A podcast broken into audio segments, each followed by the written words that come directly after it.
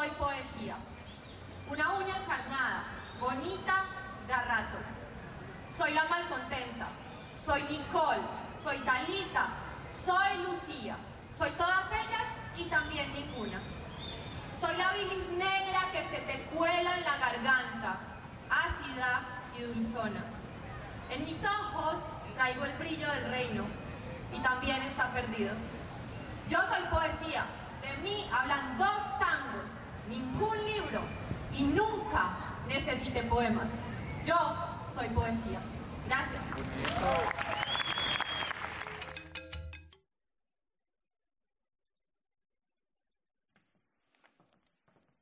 Goedemiddag.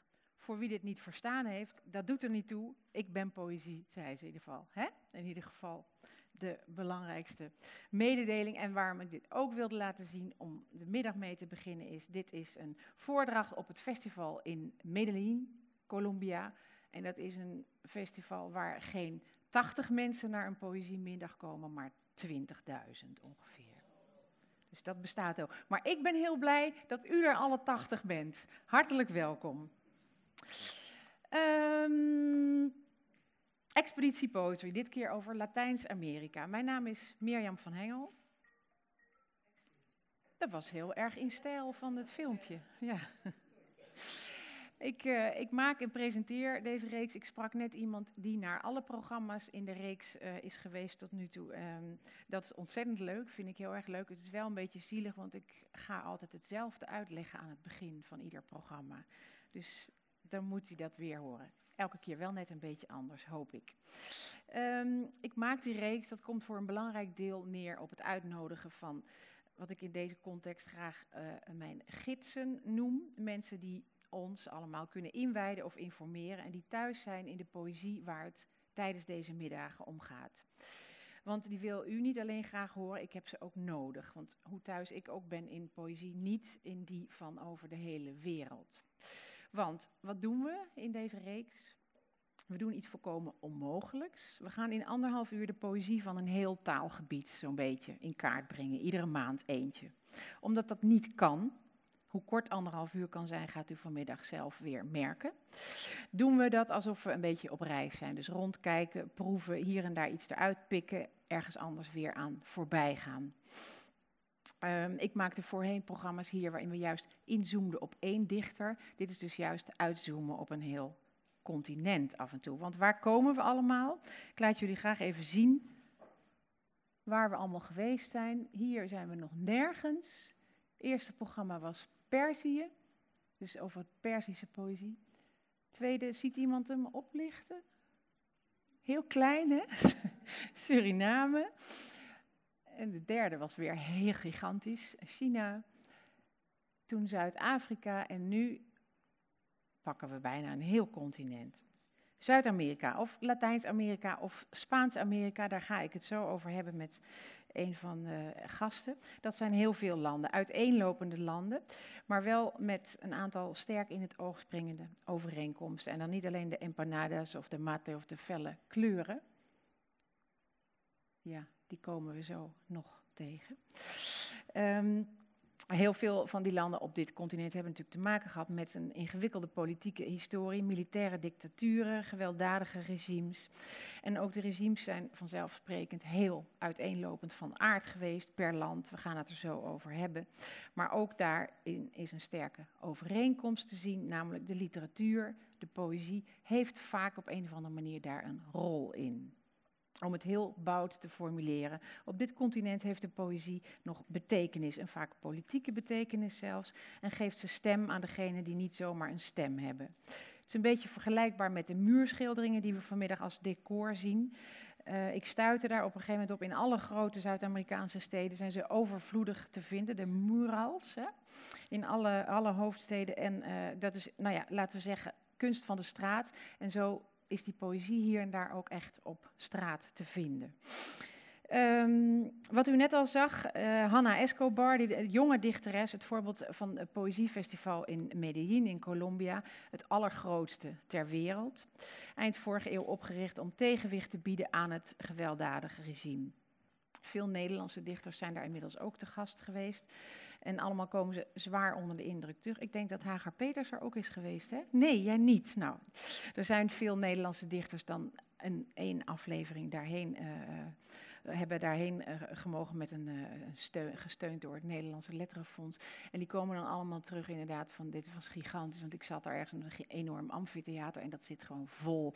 Of we staan s ochtends bij de fabriek en daar komen duizenden mensen binnen en dan lees je je poëzie. Dat was dus Hanna Escobar, Medellin. Maar het geldt niet alleen Medellin. In Chili was het de dood van een dichter die voor het eerst tot massale volksprotesten leidde. In Argentinië steunde een vooraanstaande dichter een staatsgreep. Hoe liggen de verhoudingen? Wat betekent die combinatie van politiek en poëzie? Ik nodig om te beginnen daarvoor eerst graag Maarten Steenmeijer uit, hoogleraar Spaanse taal en literatuur. Hij komt daar meer over, te, over vertellen. Maarten, hartelijk welkom.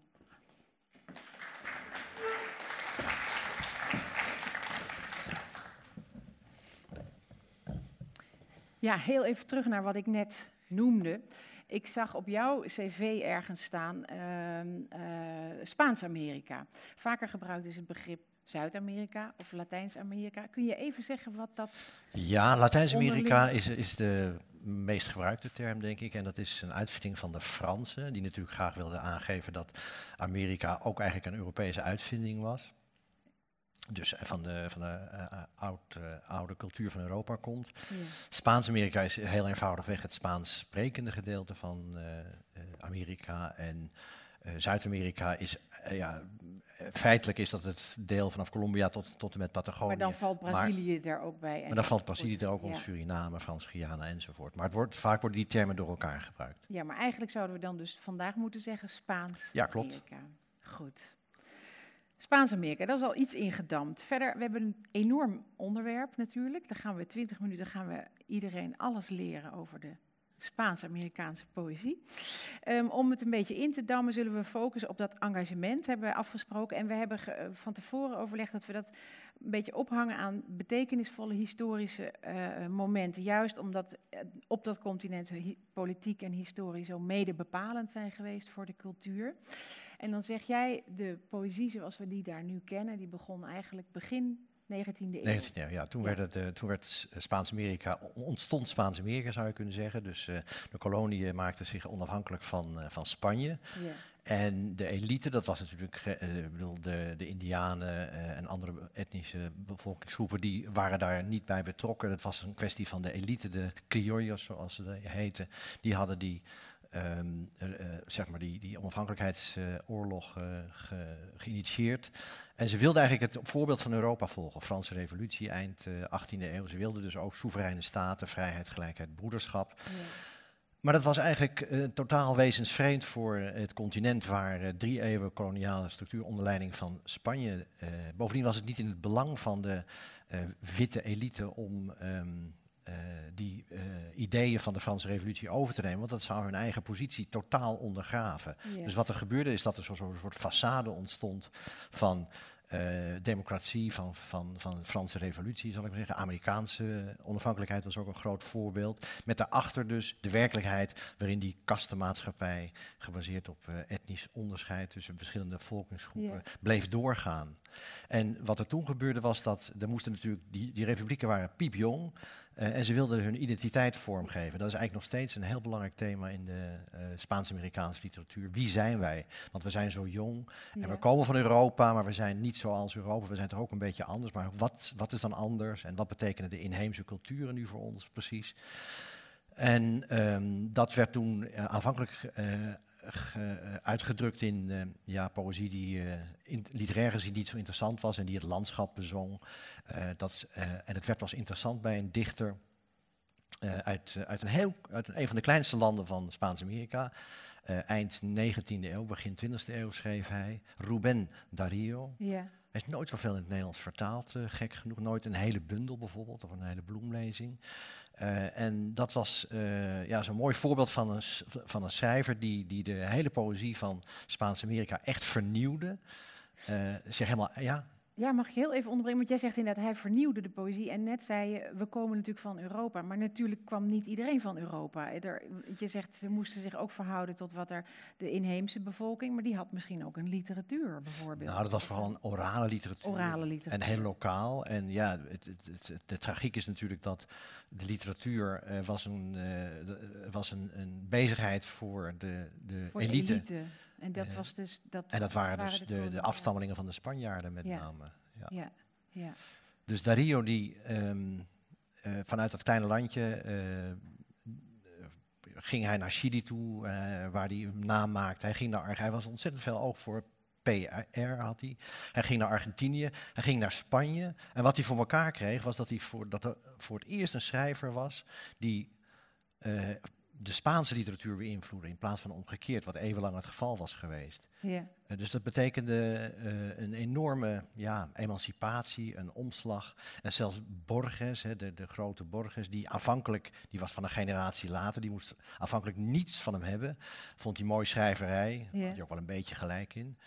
Uh, en maar hij heeft uh, later gezegd, ja, zonder Dario hadden wij nooit... Waren wij er niet geweest. Waren wij, wij niet geweest. Maar dat, dat betekent dan, Dario staat echt, nou jij zegt ergens ook, um, wat, het, het, opperhoofd van de, van de huidige uh, Latijns-Amerikaanse Ja, de aartsvader zou je bijna kunnen zeggen. Hij wordt ook vanwege ja. zijn enorme variëteit aan, aan poëzievormen, wordt hij wel de, de Mozart van de Spaanse staat. Maar dus inderdaad niet alleen in Nicaragua, maar toch ook dat hele... Ja, hij had overal... Veel andere landen beïnvloed. Hij, ontzettend. Uh, ja. hij, hij, was echt de, ja, wat later Borges is geworden voor, voor de grote schrijvers zoals Vargas Llosa en Fuentes en García Márquez. Dat was Darío eigenlijk voor de poëzie okay, van ja. rond uh, 1900. Ja. Ja. ja, want jij noemt nu, u hebt blaadjes waar namen op staan, hè, voor het geval het te, te snel gaat. Want er komen natuurlijk een heleboel namen langs. Jij noemt er nu een paar. Um, want inderdaad, het, het was een, de, de, hij was eigenlijk ook een soort leraar of inspiratiebron voor al die andere grote Ja. dichters. Dus inderdaad, uh, Vallejo, Neruda, Borges, Octavio Paz. Ja, nou, die latere generaties hadden zich wel gedistanceerd. Of daar werd natuurlijk, eh, naarmate de tijd vorderde, werd die wat minder belangrijk. Maar voor de generatie na hem was die enorm belangrijk. Maar misschien het aardige om in verband met eh, het thema van vanmiddag te vermelden, is dat hij begon als een hele cosmopolitische, ja, met een beetje oneerbiedigheid zou je kunnen zeggen, mooi. Ja. Heel erg op de, de schoonheid en de, en, en, de- en de vorm lettend. Is hij op een gegeven moment eh, om, heeft hij een, een om, omkeer gemaakt eh, en is hij geëngageerder gaan schrijven. En dat kwam onder eh, de invloed van eh, de toenemende invloed van Amerika. ja, dat wou ik van de Verenigde Staten volgende dus. belangrijke moment. Dat de Ja. dreiging van de invloed van... Ja, Amerika die natuurlijk in de loop van de 19e eeuw het overnam qua, qua invloed van Engeland en Frankrijk. Spanje deed eigenlijk al niet meer zo erg mee. En dat werd natuurlijk gezien, dat was Big, Big Brother was dat natuurlijk. Ja. En en de Mon- Monroe-doctrine van eh, de, dat eh, Amerika eigenlijk besliste wat goed was voor, eh, voor de andere landen. En dat Europa zich er niet mee mocht bemoeien. Dat Amerika alleen maar een kwestie was voor de Amerikanen. Waarin zij zich dus als de baas van het eigenlijk was. dus, S- Spaans-Amerika was een beetje de achtertuin Ja. van, van Amerika in de ogen van, van de Amerikanen. Dat is natuurlijk iets waar dan inderdaad gewoon die cultuur zich eh, toe moet verhouden. Heeft, wat ik net zei, eh, is dat echt waar dat de poëzie daar een rol in gehad heeft? Niet alleen de, nou ja, juist dus de poëzie, niet de hele literatuur, maar echt dichters. Nou, ik denk dat dat een beetje eh, wisselt. Ik weet niet of Dario nou zoveel politieke invloed heeft gehad. ehm, maar dat was, dat was vooral literair. Ik denk wel dat bijvoorbeeld, en dat, dat klinkt misschien een beetje vreemd, dat Borges in de jaren twintig toch als een geëngageerde gedichters, eh, dichter kan worden beschouwd. Want ehm, hij eh, was in Europa geweest, had daar de avant-garde meegemaakt en wilde eigenlijk eh, zoiets gaan doen in, in, in Argentinië. Maar hij was zo lang weg geweest dat hij zijn eigen stad bijna niet herkende, die een, enorme modernisering had doorgemaakt. En hij dacht, ik wil gewoon die stad van mij een identiteit geven, een mythe geven, een geschiedenis geven, een literaire gestalte geven. En toen Ja. heeft hij eh, drie dichtbundels geschreven die heel erg gaan over de, eh, over, zeg maar de, de, de, de mythes van, van Buenos Aires, zoals die natuurlijk een eigen mythe waren van Borges. Maar in ieder geval een soort heel erg engagement met de identiteit. Want dat is denk ik het belangrijkste van de poëzie van. En ook de interessantste poëzie, denk ik, van Latijns-Amerika. Die meer doet dan alleen maar het directe politieke engagement. Maar ook het engagement heeft met de identiteit van. Nou ja, ik, zat, ik stuitte op een, uh, een radiomaakster die een documentaire had, uh, Marloes Lazal. En die zocht uit wat Borges nog bij mensen uh, uh, losmaakt. En zij zei, het, het, is duidelijk dat hij gewoon diep doorgedrongen is tot de kern van de Argentijnse identiteit. Niet alleen in wat hij daarover schrijft, maar ook in hoe mensen tegen hem aankijken. Ja, hij, het, is, ja, Borges, dat is, dat is bijna alsof, alsof, alsof je over God praat. Ik bedoel, die man heeft zo ontzettend uh, prachtig geschreven en zo.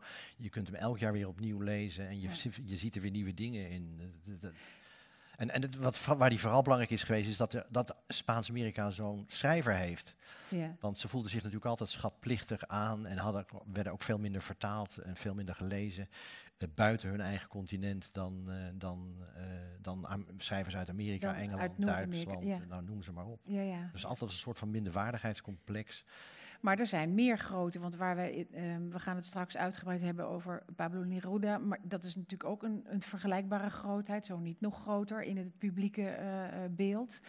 Uh, er zitten ook behoorlijk wat Nobelprijswinnaars ja. tussen, dus uh, onzekerheid over de kwaliteit van de poëzie hoeft daar eigenlijk niet meer te bestaan. Nee, het is heel opvallend dat ook de eerste Nobelprijs was volgens mij voor een dichteres, Gabriela Mistral, ja, Mistral, die nu helemaal vergeten is. Uh, maar die, ergens in de jaren 40 heeft zij de, de Nobelprijs gekregen. Neruda heeft hem gekregen. Uh, Octavio Paz heeft hem gekregen. Ja. Nou, dat zijn uh, ja, maar ik denk dat die, po ja, die poëzie heeft wel een hele sterke rol gespeeld in, het, uh, in, in de identiteitsvorming, in de emancipatie van, van het continent. Ja, ja, en ook in, nou ja, zullen we dat verhaal over Neruda zullen we bewaren voor straks het gesprek met Hagar Peters. Maar jij zei ook nog van, zou, kunt ook nog iets zeggen over bijvoorbeeld de rol in de Cubaanse revolutie en misschien zelfs iets over Borges en de Falklandoorlog. Ja, dat nog even. zeker. Uh, nou, de Cubaanse revolutie was um, net zoals de Spaanse burgeroorlog dat was uh, in de jaren 30. Dat was een soort samenkomst van allerlei uh, dichters en schrijvers uit verschillende landen die elkaar in Spaans-Amerika niet kenden. En in eerst in Parijs, dat was al heel lang zo, maar ook in, in Spanje tijdens de burgeroorlog ontmoeten ze elkaar. Hé, hey, jij bestaat ook. Uh, God, uh, dat heeft enorm bevruchtend gewerkt. En dat was Cuba in de jaren 60, toen het niet politiek omstreden was. Uh, en uh, de, het feit dat dat uh, omstreden werd, die Cubaanse revolutie, en als een dictatuur werd ontmaskerd, daar heeft een, een dichter, Eberto Padilla, heeft daar een, een, sleutelrol in gespeeld. Die had een bundel geschreven, Fuera del Juego, Buitenspel. In 1968 had het een belangrijke prijs gekregen. Uh, en uh, in die jury zaten ook wat buitenlanders, dus van, dat verklaart waarom er is, die ruzie ontstond, of die, die, die kritiek vanuit het regime op, op die prijs, op die bundel. En Padilla heeft toen een paar jaar later in het openbaar spijt betuigd, moeten betuigen voor de kritiek die hij had vervat in die, in die poëzie. Nou, dat toen brak de hel los, want allerlei schrijvers zoals Octavio Paz en, en Mario Vargas Llosa, die zeiden van de Cubaanse revolutie, die deugt niet als ze dit soort dingen doen, terwijl andere schrijvers zoals Garcia Marquez, uh, die bleven sympathiseren met, althans voor het oog van, de, van het publiek, bleven ze sympathiseren voor de, met de Cubaanse revolutie. Dus dat ja. heeft een schisma veroorzaakt uh, ja. in de, in de Spaans-Amerikaanse literatuur. Ja. En daar is dus eigenlijk, heeft die dichtbundel van Eberto Padilla heeft, heeft daar een, rol grote rol in gespeeld. Ja. En Borges, de Island, ja. ja, ja Borges is, is uh, aan de ene kant zeggen, zegt men wel, hij heeft niet, nooit een Nobelprijs gekregen. Hij zit in goed gezelschap, Proust heeft hem ook niet gekregen, om maar te doen, Kafka ook niet. Um, maar, Harry Mulisch, Hugo Claus, allemaal niet gekregen. Uh, maar uh, dat, en dat, dat, het verhaal gaat dan dat de jury uh, het niet door de beugel vond konden dat Borges niet onmiddellijk het militaire regime van Videla of 1976 Argentinië kwam verlossen van de chaos. en hij heeft inderdaad gedacht dat hij haat het peronisme, dat, het, dat Videla en zijn companen de, Argentiniërs zouden verlossen. Ja. Maar hij, op een gegeven moment had hij ook wel in de gaten dat die opvatting niet klopt. En heeft hij zijn spijt betuigd. Hij heeft ook ooit Pinochet een hand gegeven. Heeft hij ook later spijt van gehad. Uh, en hij heeft dus uh, in die jaren ook een, een, soort protestsong, ik ga hem straks voorlezen. Het is een gedicht, ja. John Ward en Juan Lopez heet het. En het, dat is een protestsong, een hele directe protestsong van, het zijn twee soldaten die elkaar, die, die, die, elkaar hebben afgeslacht. Of in ieder geval die allebei dood zijn gegaan tijdens die zinloze... tegen het regime Fidela? Nou ja, dat staat er niet met zoveel woorden maar bij. Maar het is, het, is, het is niet zo moeilijk om dat te, te, erin te erin lezen. Te lezen. ja. Ja. Nou ja, je gaat het lezen. Ja, ik ga je alweer uh, naar de uh, katheder sturen okay. om poëzie voor te lezen, want daar komen we toch ook voor. Heel veel dank voor het gesprek en we gaan luisteren. Je zegt zelf wel uh, ja. wat wat is, hè? Ga ik doen. En jij geeft wel aan als ik te lang doorlees, hè? Het eerste gedicht is van Rubén Darío, de grote vernieuwer van de Spaans-Amerikaanse poëzie. En dat gedicht heet, ik ga het niet helemaal voorlezen, tot uh, Theodore Roosevelt. En uh, het is uh, in tegenstelling tot veel andere poëzie van hem heel direct. en dat maakt het tot een heel duidelijk en geëngageerd gedicht, of herkenbaar geëngageerd gedicht. Gij zijt de United States, de toekomstige overweldiger van het argeloze Amerika met haar bloed van Indianen, dat nog bidt tot de Christus en dat nog spreekt in het Spaans. Ge zijt trots en een flink exemplaar van uw ras. Uw bekwaamheid, uw beschaafdheid houdt u verre van Tolstoy. Maar in het temmen van paarden en in het moorden van tijgers evenaart ge Alexander en Nebukadnezar. Een energieprofessor zijt gij, volgens de gekken van thans. Het leven is brand, vooruitgang, eruptie. Dat is uw leer. Waar uw kogel valt, is toekomst. Nee. Ik, ik, kan de verleiding, ik moet de verleiding weerstaan om een, een, een veel mooier gedicht van Dario te, te, gaan voorlezen, maar dat, uh, dat, dat kan helaas niet. Maar la, laat u in ieder geval, als u dit een al, te duidelijk gedicht vond en niet zo poëtisch, niet zo interessant, laat u er niet van weerhouden om andere dingen van hem te lezen. Um, ja, ik, ik, ga heel kort een gedicht voorlezen van César Vallejo. Die hebben niet, die, dat was een van die dichters, een Peruaan was het, die, op dat, uh, die in Spanje dus zaten tijdens de Tweede Wereld, uh, tijdens de burgeroorlog in Valencia, waar de republikeinse regering op een gegeven moment zat. En het heet Massa. Aan het einde van de slag en dood de strijder kwam een mens naar hem toe en zei hem: Sterf niet, ik heb je zo lief. Maar het lijk helaas bleef sterven. Twee kwamen bij hem staan en herhaalden: Verlaat ons niet, moed, keer tot het leven terug. Maar het lijk helaas bleef sterven. Twintig, honderdduizend, vijfhonderdduizend liepen op hem toe, smekend: zoveel liefde en niets tegen de dood kunnen doen. Maar het lijk, helaas, bleef sterven. Miljoenen individuen verenigden zich rond hem met een gemeenschappelijk verzoek. Blijf, broeder. Maar het lijk, helaas, bleef sterven. Toen verenigden alle mensen van de wereld zich rond hem. Verdrietig, aangedaan, zag het lijk hen aan. Langzaam kwam het overeind, omhelste de eerste mens. Het begon te stappen. Vertaald door Bart Vonk uit een bloemlezing uit het werk van César Vallejo. Dan Eberto Padilla, de Cubaan, in moeilijke tijden, vertaald door Cees Notenboom. Nobelprijskandidaat.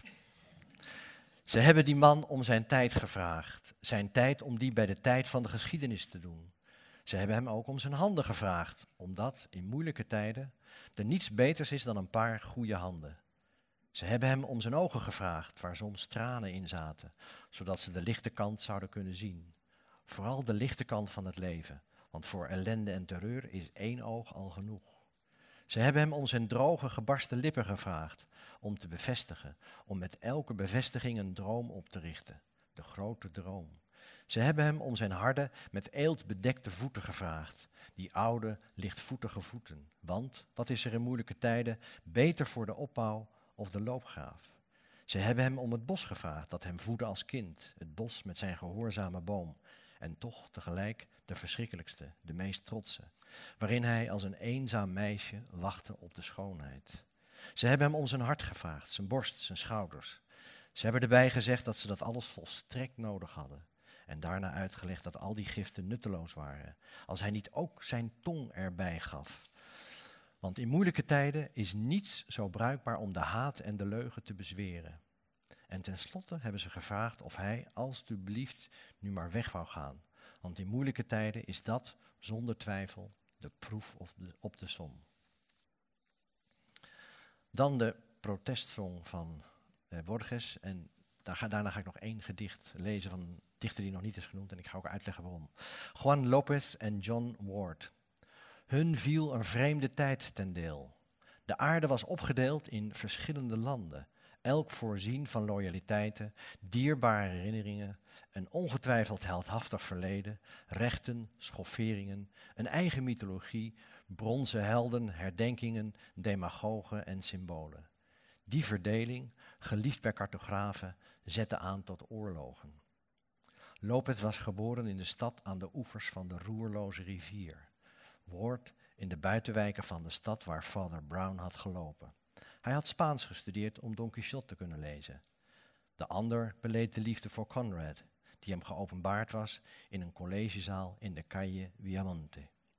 Ze konden vrienden zijn geweest, maar ze zagen elkaar maar één keer van aangezicht tot aangezicht op een van die al te befaamde eilanden en elk van hen was Kain en elk van hen Abel. Ze werden samen begraven. De sneeuw en het bederf kennen hen. Die gebeurtenis vond, die ik beschrijf vond plaats in een tijd die we niet kunnen begrijpen. Volgende en laatste gedicht eh, komt uit een bloemlezing die net uh, verschenen is, of een paar maanden geleden verschenen is, van Chileense dichter Raúl Zurita. Het is de eerste bloemlezing, eerste vertaalde bundel van hem die verschijnt. Het is vertaald door een jonge vertaalster, Lisa Tunnissen. Uh, en ik wil hem graag voor, voor het voetlicht brengen, omdat ja, er nog niet zo heel veel aandacht aan deze dichtbundel besteed is. En dat is eigenlijk een beetje jammer. De stranden van Chili is een cyclus en dit is het twaalfde gedicht uit die cyclus. Wit zijn de stranden van Chili. Zelfs zijn smeekmeden veranderden in zout en stroomden weg door al die tranen. Die stranden waren enkel een spoor van zout op hun wangen, bijna wit, uitwaaierend over de golfbrekers van Chili, als een kust die ze tussen hun smeekbeden zagen verdwijnen waar ze nooit een enkele droom droomden in de deining, maar waar elke bede zwijgend verwerd tot de droom die ze daarbinnen deed zinken, als een boot, en in andere gezichten de zoute groef trok van die stranden. Waar zelfs de van gedaante veranderende rotsen het huilen van deze wereld en het hiernamaals hoorden, dat overging in een smeekbede in de deining en waar heel Chili aankomt roeien, naar zijn stranden, sneeuwwit, tegenover ons, als een mantel van zout die onze gedroomde kusten aan deze horizon wit kleurt. Nogmaals, Raúl Zurita uit de bundel Dit is geen droom, dit is de zee. En ik zeg nogmaals graag de naam van de vertaalster, want ze heeft het, uh, deze beslist niet makkelijke poëzie heel dapper vertaald. Lisa Tunnissen. Dank u wel.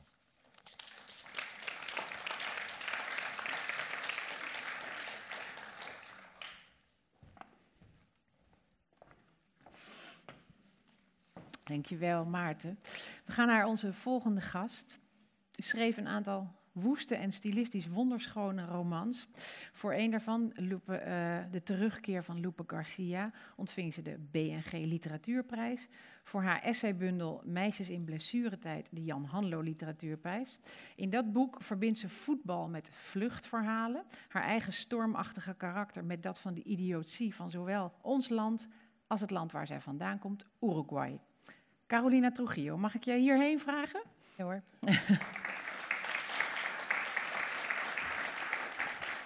ja, ja, jij mag daar, maar ik ga je, ja, jij mag daar lezen. Um, maar ik wil je heel even iets vragen, want we hebben net dat gesprek gehad over of poëzie inderdaad een, een, rol speelt op straat of in die identiteit. Je bent natuurlijk voor een deel in Uruguay opgegroeid. Her, herken jij dat? Of is het een heel... Uh... Um, ja, als er daar bijeenkomsten zijn waar poëzie wordt gelezen, dan komen daar wel mensen op af. En ik had op de middelbare school een clubje vrienden waarmee we poëzie schreven en aan elkaar voorlazen. En heb je de indruk dat dus het, is meer aanwezig is dan bijvoorbeeld hier? Ja. Ja. ja. ja. Oké, goed. Ik ga het woord verder aan jou geven. Dank je.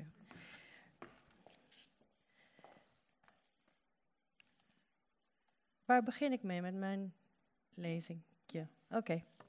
En daarna Benedetti, toch? Ja, oké. Ehm, hallo. Voor dit programma. Oh, wacht, dat is het. ja. Voor dit programma werd mij gevraagd een Uruguayaans dichter aan te dragen die ik goed vond. Liefst een die invloed had gehad op het geluid dat ik vandaag als schrijver produceer. Ik mocht uitweiden, dat werd zelfs aangemoedigd.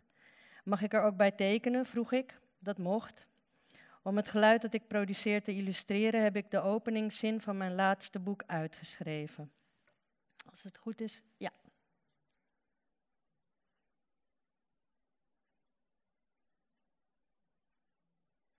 Ja. Mijn wortels liggen in Uruguay. Uruguay. Zelfs de meeste, zoals de meeste migranten heb ik meerdere levens gekend. Ik leerde lopen en praten in het Spaans in de jaren zeventig, in de bloeitijd van de dictaturen en juntas. Mijn ouders waren Tupamaros, een stadsguerrilla naar oerwoudmodel. Het onmiddellijke resultaat daarvan was dat ik een zorgeloze jeugd kreeg als ponymeisje in Nederland.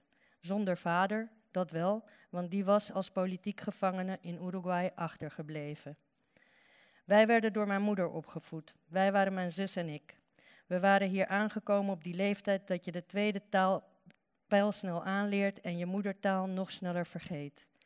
Binnen een jaar sprak mijn moeder ons in het Spaans toe en antwoordden wij in het Nederlands. Zo voerden wij alle gesprekken.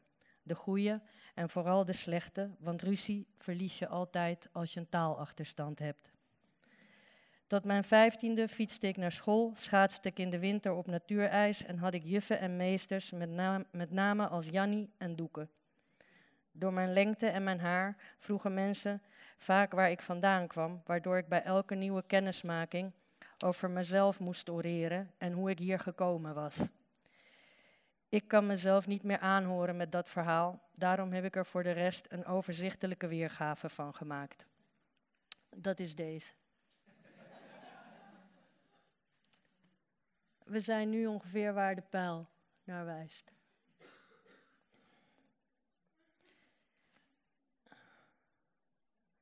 Ik denk dat het zichzelf wel uitlegt. Daar liepen de dictaturen af, bij de Condor en het continent. En ik, nou, de, de boeken die ik schreef tussendoor, één boek, twee boek, drie boek, vier boek, vijf boek.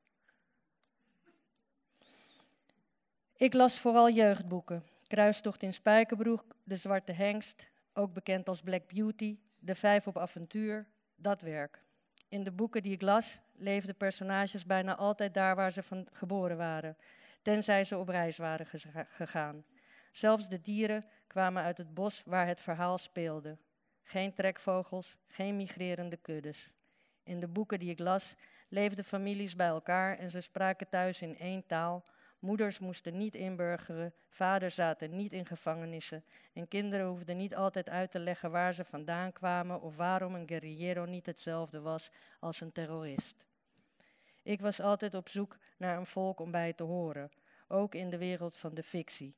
Maar van alle personages die ik in de boeken van mijn Nederlandse jeugd tegenkwam, kon ik me nog het meest spiegelen aan de zwarte hengst. Geïmporteerd, zwart haar en vooral bevriend met paarden. Toen het tijd werd voor de migratie naar de literatuur voor volwassenen, bracht mijn moeder ons Isaac Asimov en Ray Bradbury. Ze moet hebben gedacht dat buitenaardse wezens voor ons beter identificatiemateriaal waren dan de personages van Wolkers of Reven. Ik denk dat ik daar ook een illustratie bij heb. Ja. Ik was Fahrenheit 451 aan het lezen de temperatuur waarop boekpapier vlamvat en verbrandt, toen, ik in Uruguay, toen in Uruguay de dictatuur aan haar einde kwam. Mijn vader werd vrijgelaten en wij gingen terug. Zoals de meeste migranten met die meerdere levens kwamen wij ook meerdere keren te sterven. In 1985 deden we dat in Nederland.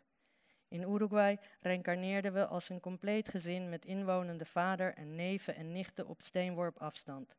Qua identificatiemogelijkheden in de literatuur vergrootte dit de kansen enorm. Maar in het begin was mijn beheersing van het Spaans nauwelijks voldoende om op school te begrijpen waar de les over ging. De woorden die ik niet kende, schreef ik in de kantlijn op om de betekenis daarna aan de voorloper van Google te vragen. Dat was mijn oma. Ik las Don Quixote, Fuente Ovejuna, Martin Fierro, Rubén Darío. uh, waar was ik? Oh, niet omdat ik het wilde, maar omdat het voor school moest. Klassieke werken in oud Spaans geschreven. Zelfs als je Spaans op academisch niveau beheerst, is het daar niet soepel doorheen komen. Laten we een rad maken, zei een vriendje. Ik wist zeker dat het onmogelijk was als mens om een rad te maken. Het waren de jaren negentig. Maar ik wilde niet meer steeds vragen wat dit of dat betekende, dus ik zei oké en ik wachtte af. Uit de verplichte schoollectuur leerde je niet hoe de mensen op straat spraken. Een rad maken bleek in Uruguay spijbelen te zijn. Ik leerde snel en op straat dat ik op straat meer kon leren dan op school.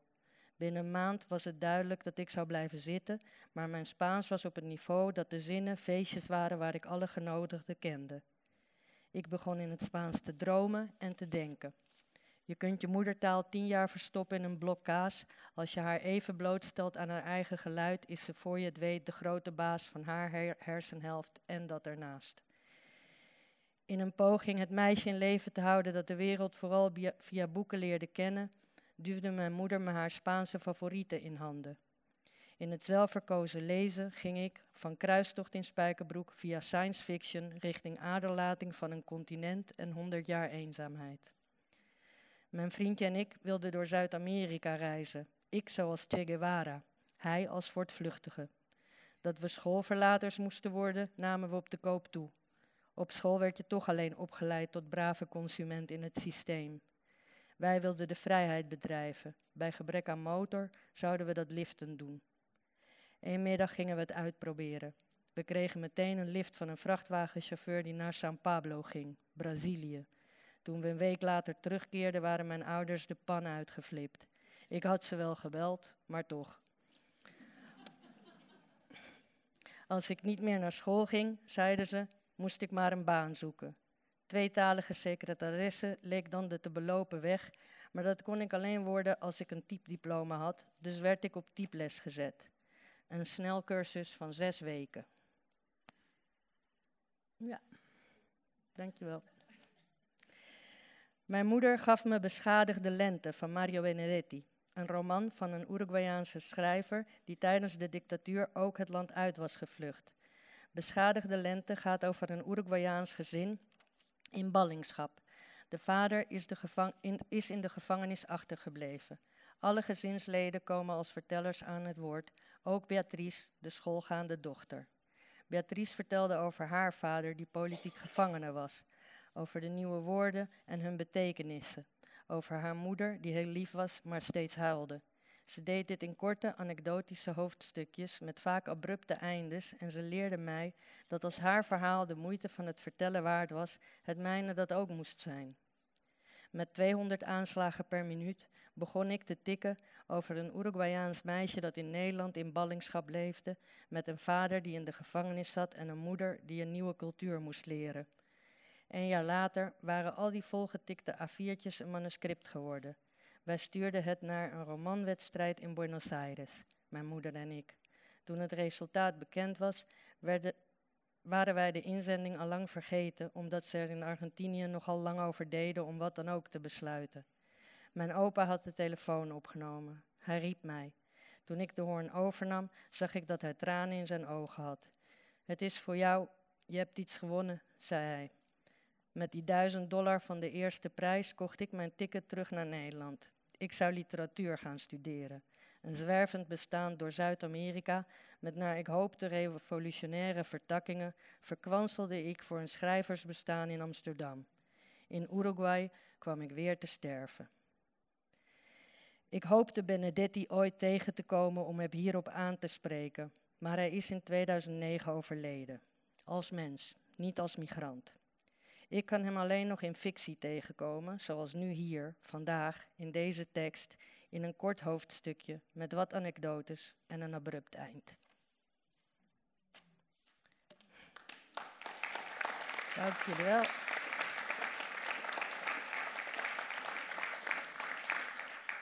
En dan ga ik aansluitend een paar gedichten van Benedetti voorlezen. Als jullie dat goed vinden. Um, deze heet Overeind. Oh, zal ik hem eerst in het Spaans doen en dan in het Nederlands? Ja? Eerst in het Spaans. En pie. Sigo en pie. Por latido, por costumbre, por no abrir la ventana decisiva y mirar de una vez a la insolente muerte, esa mansa dueña de la espera. Sigo en pie, por pereza en los adioses, cierre y demolición de la memoria. No es un mérito. Otros desafían la claridad, el caos o la tortura. Seguir en pie quiere decir coraje o no tener dónde caerse muerto. overeind. Ik blijf overeind omdat mijn hart klopt, uit gewoonte. Omdat ik dat ene raam niet open om ineens oog in oog te staan met de onbeschaamde dood. Die gewillige meesteres van het wachten. Ik blijf overeind uit tegenzin om afscheid te nemen. sluiting en afbraak van de herinnering.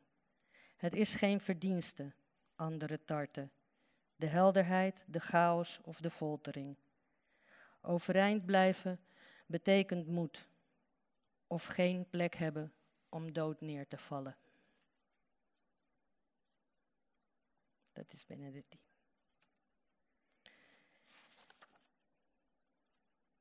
Deze is iets vrolijker.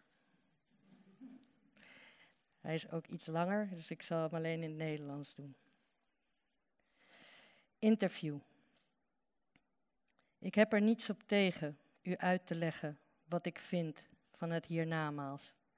Het hiernamaals is gewoon een scherpe koude wind die de slijmvliezen, de huid en de metaforen prikkelt. Iemand de gebruikelijke tranen in de ogen doet springen en een brok in zijn keel tovert. U heeft het zeker al begrepen. Eigenlijk geloof ik niet dat het hiernamaals bestaat. De politiek, tja, Jezus, de politiek. Mijn overgrootvader, die liberaal was, begluurde de dienstmeiden in bad. Mijn grootvader, die de reactionair, maakte de sleutels van zijn schulden zoek. Mijn vader, de communist, kocht hectare land met een blik vol afschuw. Ik ben dichter, meneer, en u weet toch dat wij dichters in een andere wereld leven. Goed, u heeft misschien geen tijd om geduld te hebben. Maar ik moet weten dat ik eigenlijk. Oh, maar u moet weten dat ik eigenlijk niet in politiek geloof. Ja, natuurlijk, de stijl. Wat vind ik van de stijl? Iets spontaans dat vanzelf ontstaat. Ik heb in bed altijd veel beter geschreven dan in de trein. Wat kan ik er nog meer over zeggen? Oh ja, ik ken mijn synoniemen. Weinig, gering, matig, onvoldoende. Als ik schrijf, denk ik in de toekomende tijd, maar de toekomst heeft zijn betovering verloren. Ik vergeet even dat u al weet dat ik eigenlijk niet in stijl geloof. De liefde, de liefde, allemachtig, de liefde. In ieder geval hou ik van vrouwen en dan behalve van de ziel, het hart vooral de benen. Je hand uit kunnen steken en haar aan je linkerzijde vinden, rustig of onrustig, glimlachend vanuit de diepte van haar laatste slaap, of kijkend, zoals, ik, zoals je soms kijkt, voor je elkaar kust. Maar u en ik weten wel dat de liefde, de liefde, eigenlijk een ernstige zaak is. Zet u dat laatste maar liever niet in de krant. Meer? Ja? Um, die heb ik al gehad. Hmm. Kijken. Um.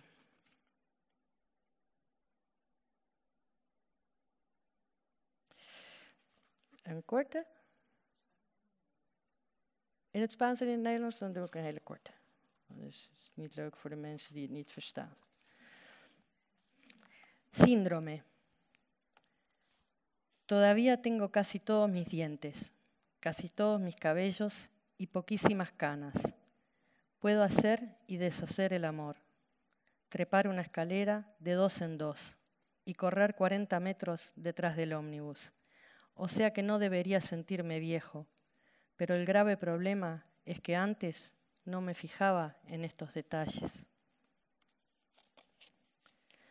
Syndroom. Ik heb nog bijna al mijn tanden, nog bijna al mijn haren, haast geen grijze. Ik kan de liefde doen en laten, met twee treden tegelijk de trap oplopen en 40 meter achter een bus aanrennen. Ik hoef mij dus niet oud te voelen. Maar het probleem is dat ik vroeger nooit aan zulke kleinigheden dacht. Ja.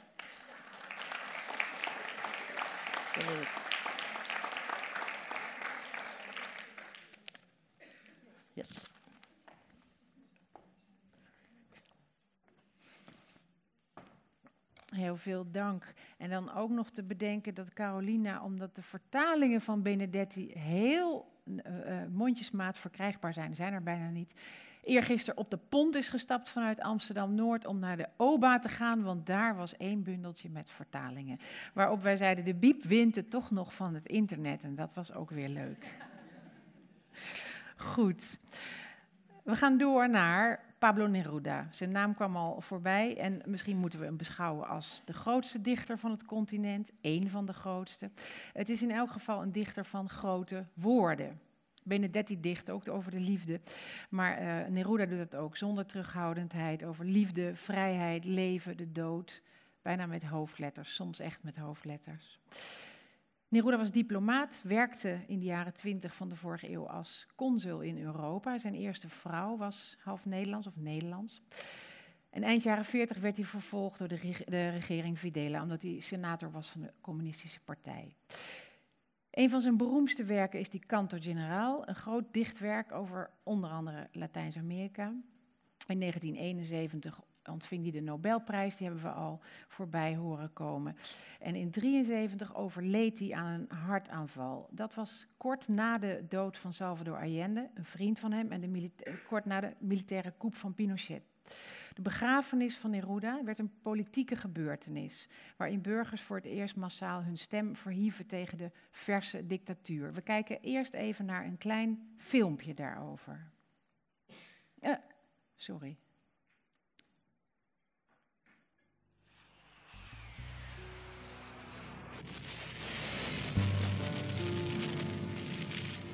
In Chile, on September 11, 1973, Augusto Pinochet launched a military coup against the government of the democratically elected Marxist president, Salvador Allende.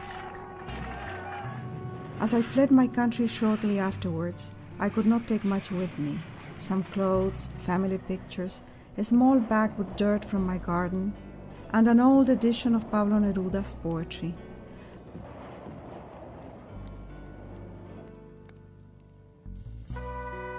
Like the bag of earth with Neruda's words, I was taking a part of Chile with me.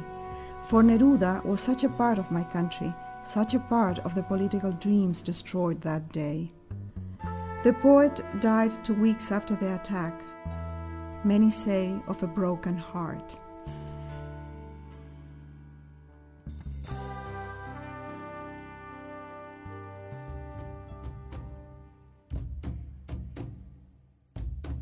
At the poet's funeral, the left gathered for the first time to mourn their dead and to mourn the death of democracy.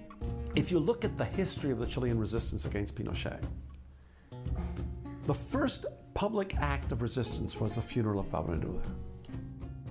It was as if the gods of poetry wanted to say to Pinochet, You're going to meet your match here. Neruda is going to die, and he's going to die in such a way that his words are going to haunt you. And you're going to allow the people to come together and gather courage and shout and speak out.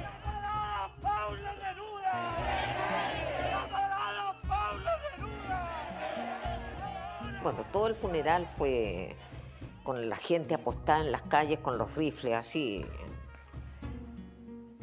Eso, eso así hicimos el funeral. Quisieron cortarlo, no pudieron.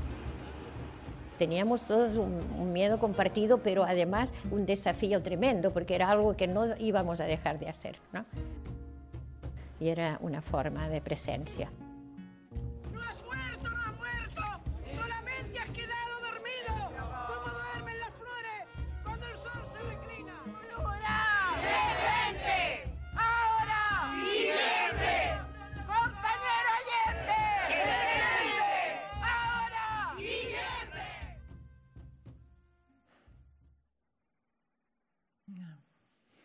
De dood van een dichter protest tegen de dood van een democratie uh, uitlokt. Ik ga over Neruda praten met dichter Hagar Peters, die een roman, een bekroonde roman, schreef over het dochtertje van Neruda, dat hij kreeg met zijn Nederlandse vrouw Malva en dat hij altijd ontkend heeft, weggemoffeld.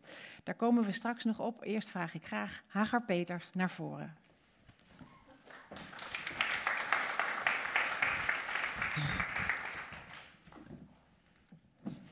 Ja, ik wil eerst even iets zeggen over dat filmpje, want we hebben dit filmpje gekeken, maar jij ja. um, zei uh, van tevoren, ik heb ook nog een filmpje van die begrafenis waar mijn eigen vader bij was. Ja. Ja, ja dat was heel vreemd, want ik zag dat zelf pas en mijn vader ook pas toen ik al ver was met Malva, dus die roman. En uh, ik, was, ik heb beeldmateriaal opgevraagd, dus historisch materiaal wat door de VPRO werd uitgezonden. En opeens zag ik mijn eigen vader daar dus lopen als 26-jarige man. Ja. Uh, en het was hem echt. Ik bedoel, hij, ik, ik heb mijn vader dus eigenlijk als kind niet gekend, hè, vanaf mijn elfde pas. Dus toen ik hem leerde kennen had hij al grijs haar. Maar uh, daar had hij nog bruin haar. ja. Maar ik heb dit filmpje ook wel eens eerder laten zien uh, in Utrecht, bijvoorbeeld bij het Ilfo. En ook bij de, bij de presentatie van mijn roman. En het is heel gek, want mijn vader loopt daar dus als journalist, als een van de vele journalisten die daar aanwezig waren. En die het dus ook eigenlijk mogelijk hebben gemaakt dat het een demonstratie werd. Ja. Want door die aanwezigheid durfde de politie niet te gaan schieten. Iedereen stond daar, ze stonden daar klaar met hun, uh, ja, ze stonden gewoon met geweren klaar. Ja. Er werden ook mensen uit de stoet weggevoerd, dat zag mijn vader ook. En je ziet dus ook hoe mijn vader zit te schrijven in zijn notitieboekje. En die aantekeningen zijn dagboeken, zijn dus zijn dagboeken geworden. Die heb ik later mogen lezen. Ja. En ik heb dus letterlijk ook gelezen wat hier werd gezegd net met Allende en uh, Neruda Allende, no ahora sino, of zoiets, para siempre, zoiets van voor altijd. Ja. En wat het toeval was, was dat uh, Allende was um, afgezet, was eigenlijk gedwongen tot zelfmoord of was vermoord. Het is nog steeds niet helemaal duidelijk volgens mij. En uh, die, die staatsgreep had net plaatsgevonden. En daardoor, eigenlijk daarom waren al die journalisten daar. Vanwege ja. die gebeurtenis.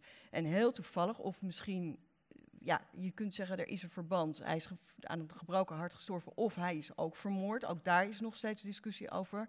Uh, stierf Neruda kort daarna in Ja. het ziekenhuis. Niet aan, een, niet aan een hartstilstand, maar aan prostaatkanker. En um, uh, doordat uh, eigenlijk dat zo kort daarop gebeurde, waren die journalisten er nog steeds. En hebben ze er dus massaal verslag van gedaan. Dus zowel in, in kranten als op, op uh, televisie. Daardoor werd het ook een heel bekende uh, gebeurtenis. Ja, en daardoor durfden mensen te protesteren voor Ja. het eerst. Ja. Jij, jij, jij zegt net, je noemt Malva. Ik noemde al, de, jouw roman heet Malva, de naam van het dochtertje van Neruda. Ehm, jij bent eigenlijk als eerste dat hele verhaal gaan uitpluizen van dat dochtertje, maar dus ook in het werk van Neruda gedoken. Ook je, je wilde daar meer over weten. Waarom? Wat interesseerde jou in die dichter en in dat verhaal?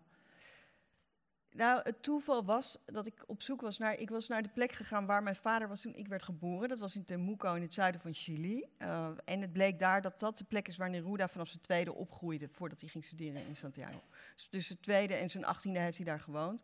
En toen, daar kwam ik er eigenlijk achter dat Neruda ook een dochter had gehad die, die hij had verzwegen. Dat werd mij daar verteld. En het graf van het dochtertje was echt het jaar daarvoor dat het mij verteld was. Dus in 2004 ontdekt door Gini Klatser, de vertaalster. Hier in Nederland. Hier in Nederland. Ja. En Gini Klatser is ook de vertaalster van uh, Mathilde Urrutia, uh, Mijn leven met Pablo Neruda. Ja. En, uh, maar het was hier helemaal niet zo bekend. En in Chili ook niet, omdat hij dus al die tijd verzwegen had. En het bleek dat hij haar verzwegen had omdat ze ja, gehandicapt was. En hij zich voor haar schaamde. En wat ik dus zo interessant vond eraan was juist het feit, is, dus dat wilde ik onderzoeken. Ik wilde niet Neruda uh, per se neersabelen. Ik wilde ook niet, het is ook niet dat het uit de grote liefde voor de poëzie van Neruda is voortgekomen, mijn interesse. Het was eigenlijk meer de tegenstrijdigheid van het feit, in het feit dat hij wordt bewierookt als het grote geweten van, van het links, het morele voorbeeld van uh, de mensen die in verzet gingen, juist tegen de dictatuur. Ja. Omdat hij uh, zich juist uitsprak voor en stem gaf aan mensen zonder stem, de ja. verdrukte. Ja. En ik wil zo meteen een gedicht van Budding voorlezen, een soort, wat daar heel mooi uit blijkt. En zoals hij hier ook altijd gezien is in de jaren 70 als de grote held van links. Uh, terwijl hij eigenlijk in zijn persoonlijke leven, in zijn, eigenlijk um, deed iets deed wat daar helemaal strijdig mee was. Namelijk zich schamen voor iemand die gehandicapt was, zijn eigen dochter. En, daar, en hij kon geen relatie aangaan met die dochter. En hij heeft daar dus ook niet genoemd in zijn enorm dikke autobiografie. En ik vond dat interessant, dus ik wilde weten hoe dat kon. Ja, maar dus je bent eigenlijk, je hebt die, die grote dichter waarvan jij ook kon zien dat hij op een enorm voetstuk staat. Daar ben jij de achterkant van gaan bestuderen, laten we zeggen, de, de, de verborgen verhalen. En inmiddels, nou ja, ben je eigenlijk überhaupt van die poëzie gaan houden naarmate je dat meer las? Of? Nou, ik hield er in de tijd dat ik, de, dat ik die roman schreef wel van. Vooral in het Spaans. Ik, in het vertaling vind ik het echt heel moeilijk om het goed te vinden. Um, omdat je in het Spaans zit er nog een soort van die nasale klank, vind ik wel wat hebben. En, het, en dus de melodie die er ook in zit. Dus, dus maar. Um, een goede vertaler neemt dat mee, natuurlijk. Ja. Maar, dat... maar het is meer. Wat grappig is, is dat hij nu. Want ik was in Chili. Ik ben net terug uit Chili. Ja. En ik was daar net aan de vooravond van de wederom grote protesten. En uh, het, wat interessant is, is dat hij nu helemaal niet meer wordt bewierookt. Hij wordt, hij wordt echt door links ook nu enorm bekritiseerd. Ja, want dat, en, dat, dat vertelde je, want ik zat er net, je, je, bent, je bent in zijn het leven terechtgekomen, in zijn levensverhaal. Je bent je daarin gaan verdiepen. Je komt daar nu omdat je boek vertaald is ja, Spaans. en je komt daar dus eigenlijk voor die dichter. Maar wat jij tegenkomt is juist niet meer die bewieroking. Nee, want ik was op een poëziefestival in Chili. En uh, ook tekenend, want op het laatste moment heeft dus de huidige regering de subsidie ingetrokken voor het festival. Juist omdat, ze, uh, omdat, omdat er een soort van wantrouwen was jegens de dichters. Als toch wel oproerkraaiers en uh, mensen die toch te kritisch zouden zijn. Ja. En ik ontmoette daardoor, ik, ik, er was dus ook geen geld voor een hotel, dus ik sliep bij Chilenen. En die waren allemaal heel uh, progressief. En inderdaad, wat we ook eerder zeiden van die enorme rol die, die poëzie daar ook nog steeds speelt als uh, bindmiddel. Als een soort, toch als een soort politiek engagement, bindmiddel, protest ik kwam heel veel uh, generatiegenoten, vrouwen tegen, die ook net als ik dichter waren, ook alleenstaande moeder waren. Wat er een heel groot ding is, of wat daar heel, heel echt een soort van netwerk bijna is. Van mensen die dus professor zijn aan de universiteit of, of socioloog zijn of advocaat, hoogopgeleide vrouwen die daarnaast alleen zijn de moeder zijn en daarnaast dichter zijn en ook nog eens een keer daarnaast tegen Neruda zijn.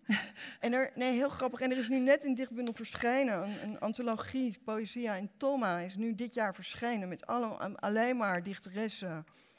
Er staan drie anti-Neruda gedichten in. En dat zijn alleen maar vrouwen die dat. Alleen maar is het echt vanuit de moderne, uh, de, de actuele feminisme? Ja, het heeft met MeToo heel erg te maken. Je hebt daar nog heel veel misbruik op universiteiten bijvoorbeeld. Ja. Wat ook nog zo is, is dat wat wij onbegrijpelijk vinden, maar uh, abortus is alleen toegestaan onder drie voorwaarden. Sinds twee jaar. Daarvoor was het onder alle omstandigheden verboden. verboden.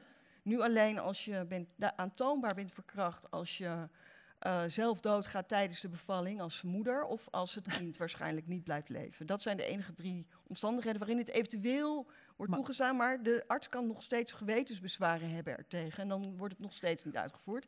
Dus dat is nog steeds, terwijl het, en dat is dus enorm raar als je denkt dat het een neoliberaal land is, dat mee wil doen met de grote wereld.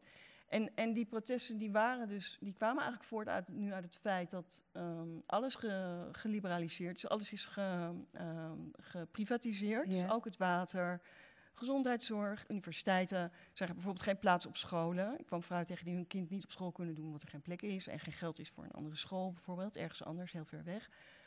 En dat was, en het de protesten begonnen doordat het openbaar vervoer werd, de kosten voor het openbaar vervoer gingen Ja, nu de recente protesten ja, bedoel je, hè? Deze, ja. Ja, ja. Maar goed, het is, het, is, het is zo, ik vond het heel merkwaardig om, het was dus bijna een soort terugkeer van die beelden, eh, bijna een soort terugkeer naar eh, die protesten tegen Pinochet. Ja. Heel ja. alleen is er dus intussen wel iets gebeurd. Want ik, die, die, wat je net zei, dat het allemaal jonge vrouwen zijn die zich tegen het icoon Neruda, eh, Ja, als- als, als, als- een soort voorbeeld van machismo wat er niet meer ma- Ja, het, eh, het zijn. hij is echt een soort van nu, een soort icoon van het patriarchaat. En dat Ja. komt omdat hij ook in zijn biografie, ik beken ik heb geleefd, heeft hij, beschrijft hij een verkrachting die hij zelf eh, gedaan heeft. En waar achter, in geen jaren over geschreven is en nu opeens eh, komt daar, is daar aandacht voor. En Ja. dus inderdaad ook het feit dat hij eh, zijn vrouw bijvoorbeeld verwaarloosd heeft en, en zijn dochter niet. Dus een eh, vrouw verwaarloosd heeft en zijn dochter ontkend heeft. En, Ja. Ik, kijk, ik heb je aanvankelijk gevraagd of je Neruda wil komen lezen, maar ik denk een beetje een lastige vraag Ja, langzamerhand. ik heb wel een gedicht van Neruda. Of ik Ja. heb er een paar. Ja, Eh, maar ik, ik, ik vind het toch wel leuk om hem wel te laten horen, toch? ja, ja maar nee, vind je het ook graag. leuk als ik dan eerst het bewierokende gedicht van Budding doe en dan het aanvallende gedicht van, eh, ze heet eh, Karima Gabriela Morales. Dat vind ik heel erg leuk. Ik bedenk nu wel dat je nog foto's had gestuurd en dat we die Nou helemaal ja, niet gezien hebben, dus nee, dan moet ik dan even langs. Kijk, dit ben jij met alle... Ja, dit Eh. zijn dus de advocaten, hoogleraren, eh, sociologen die dus tegelijkertijd eh, nou ja, deze, die deze bloemlezing gemaakt hebben. Ja, En ook alleenstaande moeder zijn. ja, ja. Jouw nieuwe dichtbundel heet De dichter is een alleenstaande schrijver, moeder. de Ja, schrijver. De schrijver, de schrijver is een alleenstaande moeder, ja. Goed, we gaan gewoon naar Neruda luisteren alsof onze neus bloedt. Nee, ik ben heel benieuwd en ik geef graag het podium verder aan jou. Oké.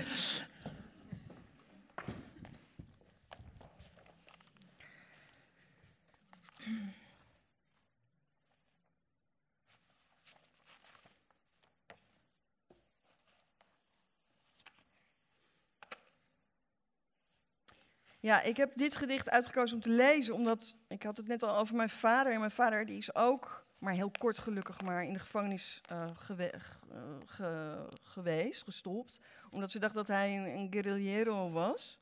Wat hij trouwens niet was. Hij was gewoon journalist en hij reisde door eh, Bolivia en hij was verdacht. Maar in zijn cel in 1969, dus nog voor mijn geboorte, ehm, stond op de muur van zijn gevangeniscel stond Puedo escribir los versos más tristes esta noche. Dat betekent, ik zou vannacht de meest trieste verzen kunnen schrijven. En dat had dus een gevangene daar opgeschreven. Dus ik vond het zo mooi, dat las ik in een van die dagboeken van mijn vader. En toen dacht ik, nou, dan ga ik dit gedicht voorlezen. Omdat het ook zo'n beroemd gedicht is. Puedo escribir los versos más tristes esta noche. Escribir, por ejemplo, la noche está estrellada y tiritan azules los astros a lo lejos. El viento de la noche gira en el cielo y canta. Puedo escribir los versos más tristes esta noche. Yo la quise y a veces ella también me quiso. En las noches como esta la tuve entre mis brazos. La besé tantas veces bajo el cielo infinito. Ella me quiso, a veces yo también la quería. ¿Cómo no haber amado sus grandes ojos fijos? Por escribir los versos más tristes esta noche, pensar que no la tengo, sentir que la he perdido.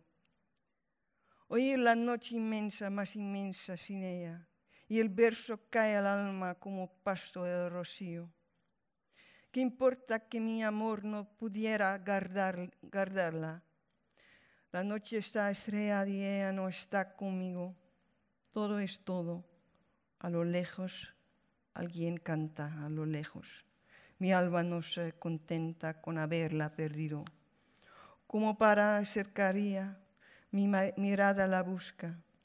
Mi corazón la busca y ella no está conmigo. La misma noche que hace blanquear los mismos árboles, nosotros, los de entonces, ya no somos los mismos. Ya no la quiero, es cierto, pero cuánto la quise. Mi voz buscaba el viento para tocar su oído. De otro, será de otro, como antes de mis besos, su voz, su cuerpo claro, sus ojos infinitos. Ya no la quiero, es cierto, pero tal vez, tal vez la quiero. Es tan corto el amor y es tan largo el olvido. Porque en noches como esta la tuve entre mis brazos. Mi alma no se contenta con... Volgens mij heb ik hem twee keer. Of hij herhaalt zichzelf, sorry hoor. ik denk, jeetje, goed. Mi alma no es contenta con haberla perdido, aunque este sea el último dolor que ella me causa y estos sean los últimos versos que yo le escribo.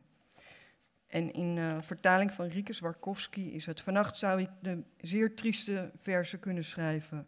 Bijvoorbeeld schrijven: De nacht is aan scherven gevallen en ver weg huiveren de sterren blauw. De nachtwind kolkt in de lucht en zingt. Vannacht zou ik zeer trieste versen kunnen schrijven. Ik hield van haar, zij soms van mij. In nachten als deze hield ik haar in mijn armen en kuste haar zoveel en zoveel onder de eindeloze hemel. Ze hield van mij, ik soms van haar. Hoe zou ik niet van haar grote stille ogen hebben gehouden? Vannacht zou ik zeer trieste versen kunnen schrijven, te denken dat ze niet de mijne is, te voelen dat ik haar verloor. De onmogelijke nacht te horen, nog onmetelijker zonder haar. Het vers valt dan in de ziel als een dauw op de velden. Wat maakt het uit dat mijn liefde haar niet vasthield? De nacht is aan scherven gevallen en ze is niet bij mij. En dat is alles.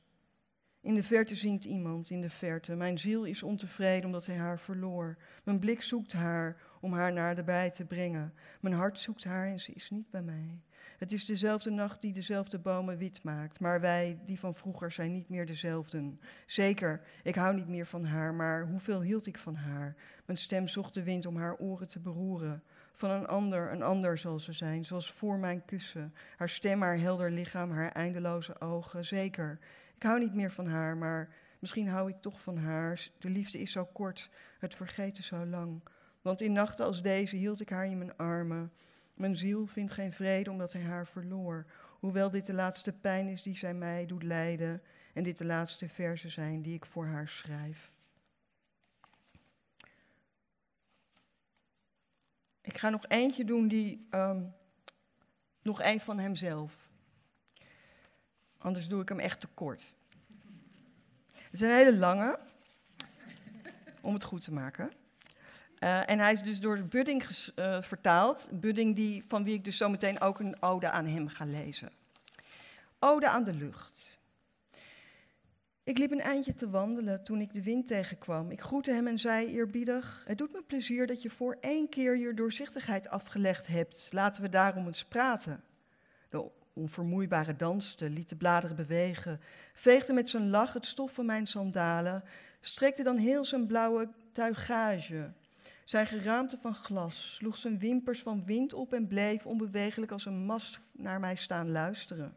Ik kuste de mantel van de vorst der windstreken, wikkelde mij in zijn vlag van hemelse zij en sprak: Keizer of kameraad, spinrag, bloemkroon of vogel, ik weet niet wie je bent, maar ik vraag je één ding: verkoop je niet. Het water heeft zich verkocht en in de woestijn heb ik de druppels uit de leidingen zien houden, op zien houden en de arme luiskinderen, het volk, met hun dorst door het zand zien waggelen. Ook het licht van de nacht is gerantsoeneerd. Het brandt volop in de huizen der rijken. Alles is dageraad in de nieuwe hangende ruiten, tuinen. Alles is donker en zwart.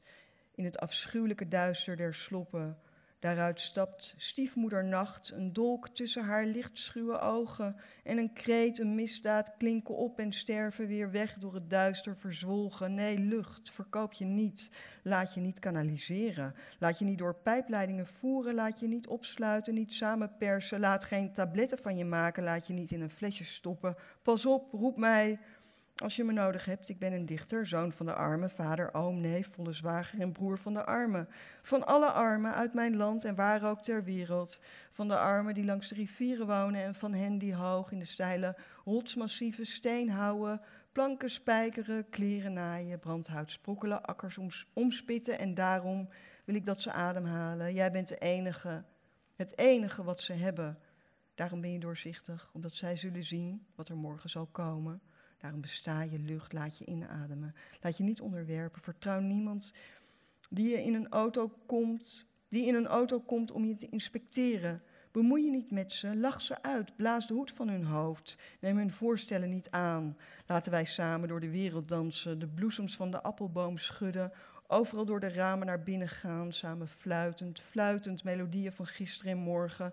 En er zal een dag komen waarop wij het licht en het water bevrijden, de aarde, de mens en alles voor iedereen zal zijn, zoals jij nu al bent. Pas daarom op nu en ga met me mee.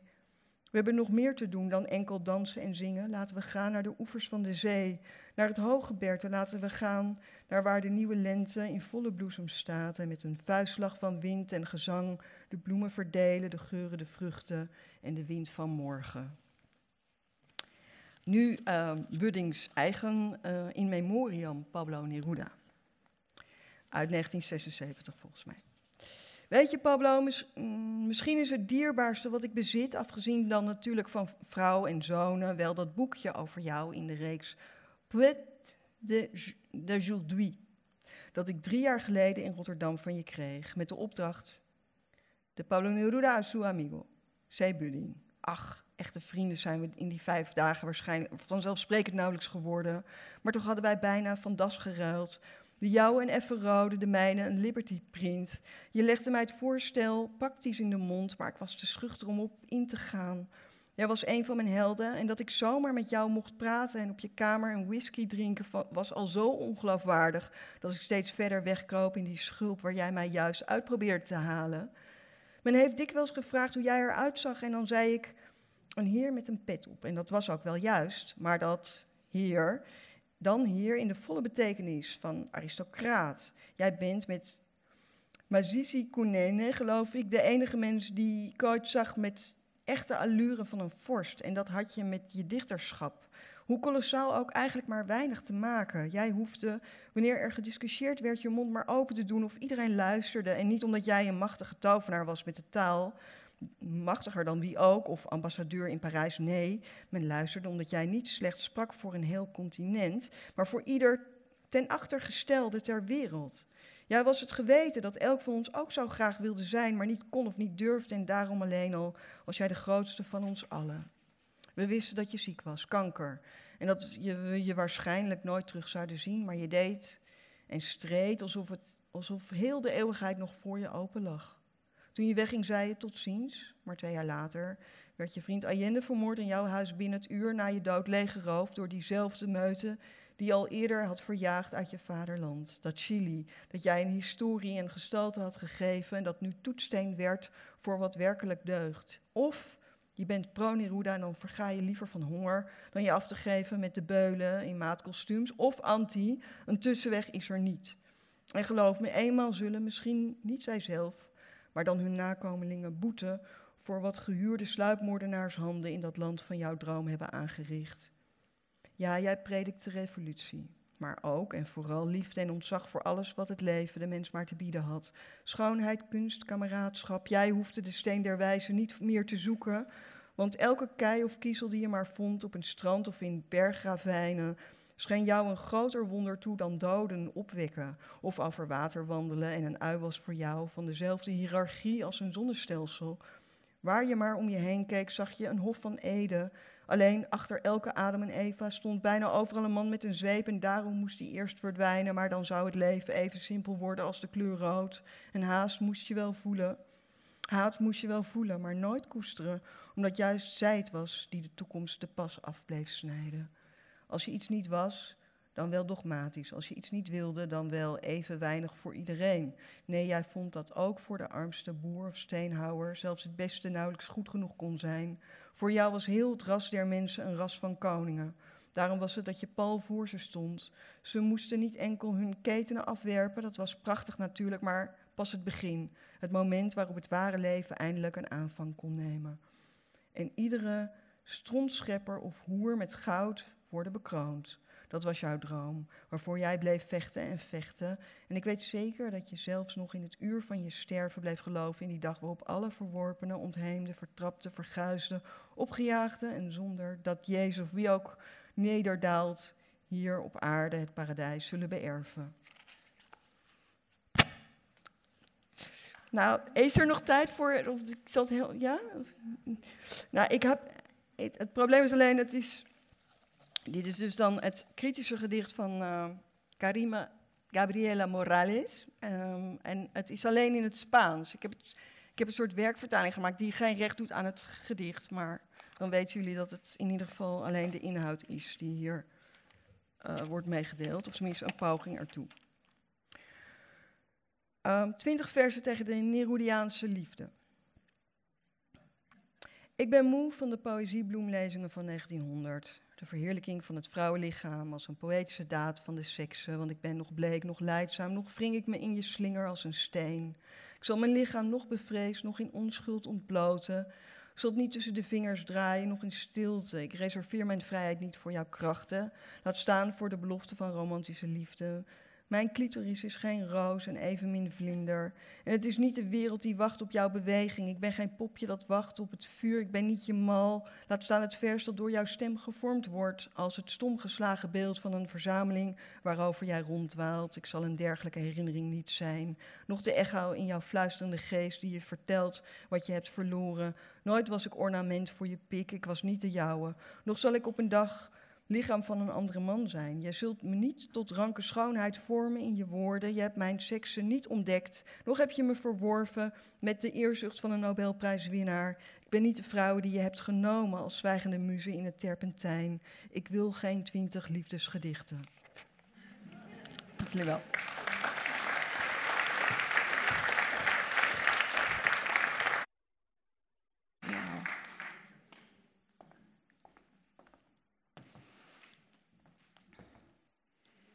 Ik zou het bijna onze tweede golf feminisme, die toon. Bijna ouderwets feminisme, maar dan nu. Een macho-cultuur hebben we dus, maar we gaan naar nog een vrouw. Een heel andere mythische dichter, Alfonsina Storni. Alfonsina staat links naast Eva Perron en Lola Mora, beeldhouster. Alfonsina Storni was al een heel populaire dichter, vooral vanwege haar liefdesgedichten. Uh, zeer kritisch ten opzichte van juist die macho-cultuur. Ze noemde zichzelf overigens geen feministe, maar ook, schreef ook toch zelf liefdesgedichten verlangend en sensueel. Het was een sterke, intellectuele vrouw, een alleenstaande moeder overigens ook. Toen ze ongeneeslijk ziek werd, besloot ze zelfmoord te plegen. Ze schreef een afscheidsgedicht, Voya dormir, ik ga slapen, en stuurde dat naar de krant. De dag daarna verdronk ze zichzelf in de zee bij Mar del Plata. Argentinië. Haar gedicht werd gepubliceerd terwijl haar lichaam in zee was verdwenen. En dat was het begin van een heel sterk groeiende populariteit. Haar verhaal werd een soort mythe, uh, afgebeeld zoals hier, ja, met haar, uh, met haar muziek. En met haar uh, gitaar, althans, met de uh, muziek die over haar geschreven hebben. Want ze is, behalve dat haar poëzie bekend is, is ze heel erg bekend geworden door een lied van Mercedes Sosa, dat u waarschijnlijk kent, een van de andere grootheden uit Argentinië. Een lied over Alfonsina. En dat wil ik gewoon voor de lol, omdat ik het zelf zo mooi vind, graag laten horen. De vertaling van het lied staat op uw blaadje, ook gewoon een, laten we zeggen, werkvertaling. En voor de lol zeg ik, omdat het waarschijnlijk niet de beste poëtische tekst is die er bestaat, maar wel een heel directe en liefde liefdevolle. We gaan even luisteren naar die muziek en daarna uh, luisteren naar een paar van Storni's eigen gedichten gelezen door Carolina Trujillo.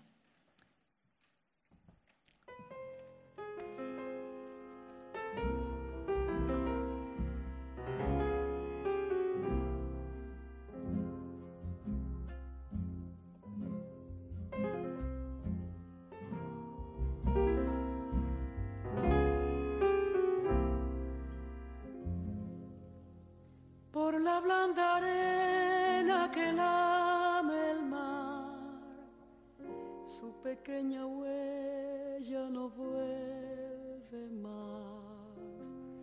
Un sendero solo de pena y silencio llegó hasta el agua profunda. Un sendero solo de penas la espuma. Sabe Dios que angustia te acompañó, que dolores viejos cayó tu voz para recostarte arrullada en el canto de las caracolas marinas.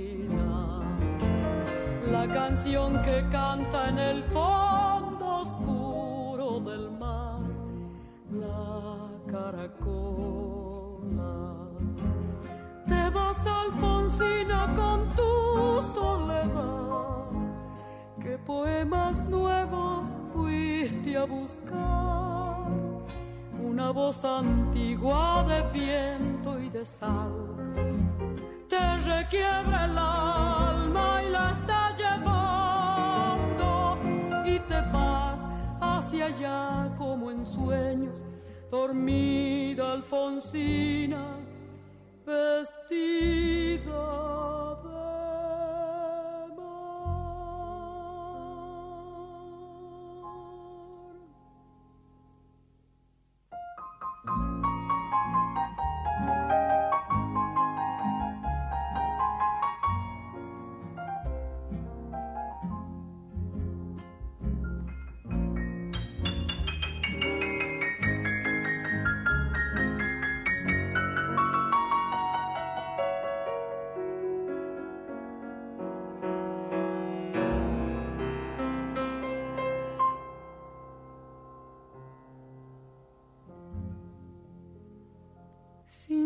sirenitas te llevarán por caminos de algas y de coral y fosforescentes caballos marinos harán una ronda a tu lado.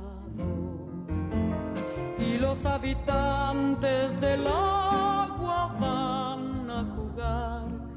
pronto a tu lado.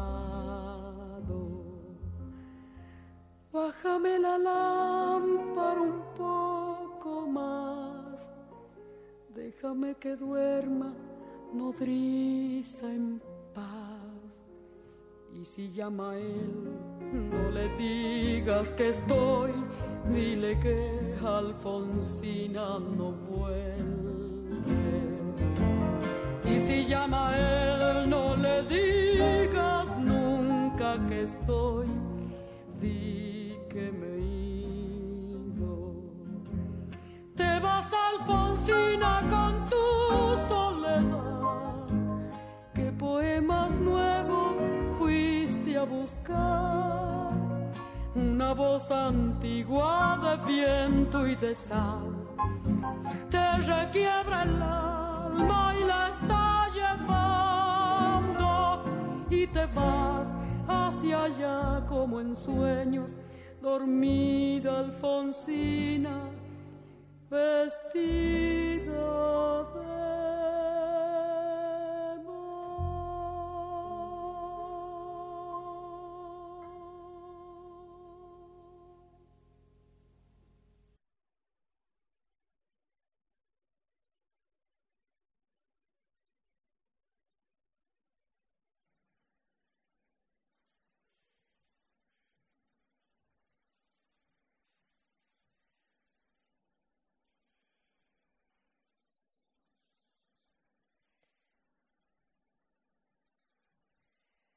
Um, ik zal met een uh, gedicht van haar beginnen dat ik heel leuk vond. Um, ik zal hem uh, in Spaans en Nederlands doen. A Eros. He aquí que te casé por el pescuezo, a la orilla del mar, mientras movías las flechas de tu, de tu aljaba para herirme, y vi en el suelo tu floreal corona. Como a un muñeco destripé tu vientre y examiné sus ruedas engañosas, y muy envuelta en sus poleas de oro hallé una trampa que decía sexo. Sobre la, playa, ya un guiñapo triste, te mostré al sol, buscón de tus hazañas. Ante un corro asustado de sirenas, iba subiendo por la cuesta albina tu madrina de engaños, Doña Luna, y te arrojé a la boca de las olas.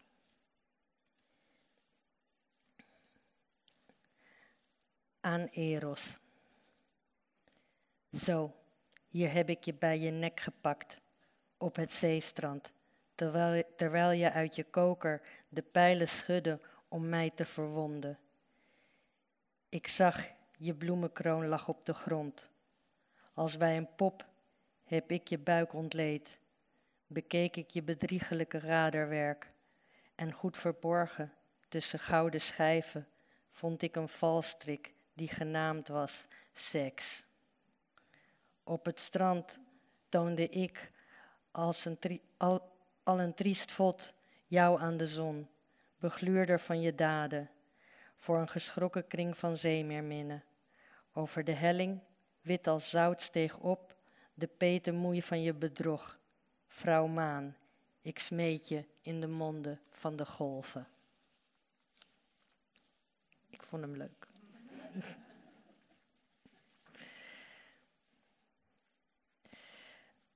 mm. In het Nederlands alleen. Ja. Ik moest net, ik twijfelde toen ik begon of ik jullie een anekdote zou vertellen. Ik las uh, de afgelopen zomer een boek van uh, Mario Leverero. Het heet uh, El alma de Gardel, de ziel van Gardel. Gardel is een tango-zanger uit, wordt nog bevochten of hij uit nou of Argentijn was.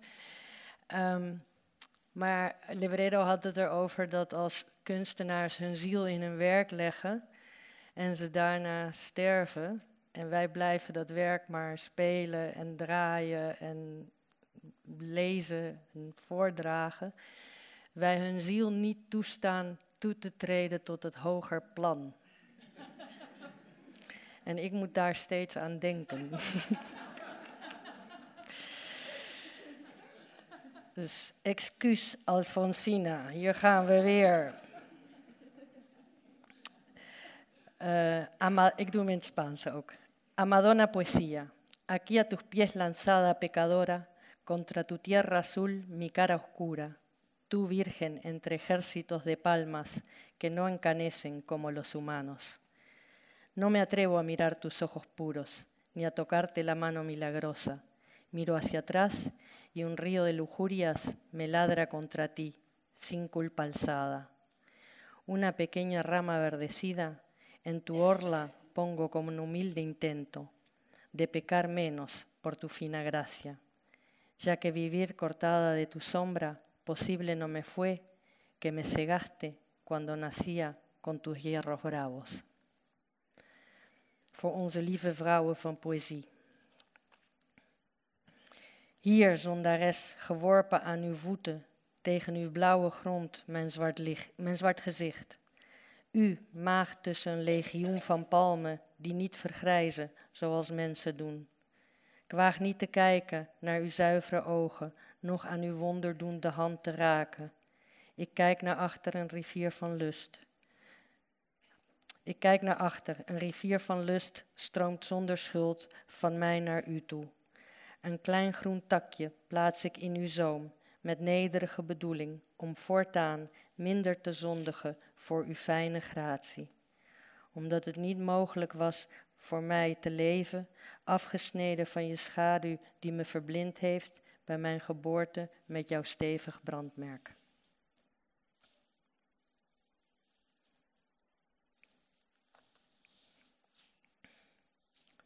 Deze heb ik alleen in het Nederlands, helaas.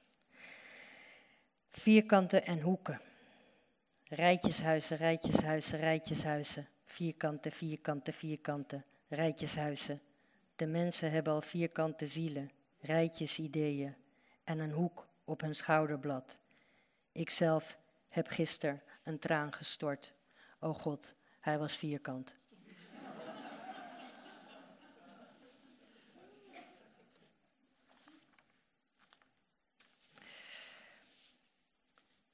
Riverplate in de regen.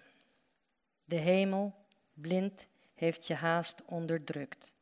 Je hield een overstroomde stad eronder, in je lichaam van grijze heliotropen, nevel versluierd in je kelk van tranen. Zwart maakte verre koepels, je grote schipbreuk aan de horizon. De dode stad die lag onder de golven, verhief zich, wou je grauwe hemel zien. Een tedere motregel viel loodrecht op de uitdagende donkere kruisingen, vervormd in een regenachtige zee. En de vogels, de bomen en de mensen willen slapend je fluwelen droom genieten, violet en treurig van de koude vlakte. En als laatste zal ik ehm, het gedicht. ehm, oh ja, dat was in het lied natuurlijk. Het laatste gedicht dat ze naar de krant stuurde, wat jij vertelde. Haar laatste gedicht dus. Voy a dormir. Dientes de flores, cofia de rocío, manos de hierbas, tú, nodriza fina, te me prestas las sábanas terrosas y el edredón de musgos escardados. Voy a dormir, nodriza mía, acuéstame, ponme una lámpara a la cabecera, una constelación, la que te guste, todas son buenas, bájala un poquito. Déjame sola, oyes romper los brotes, te acuna un pie celeste desde arriba y un pájaro te traza unos compases. Para que olvides, gracias. Ah, un encargo. Si él llama nuevamente por teléfono, le dices que no insista, que he salido. Ik ga slapen.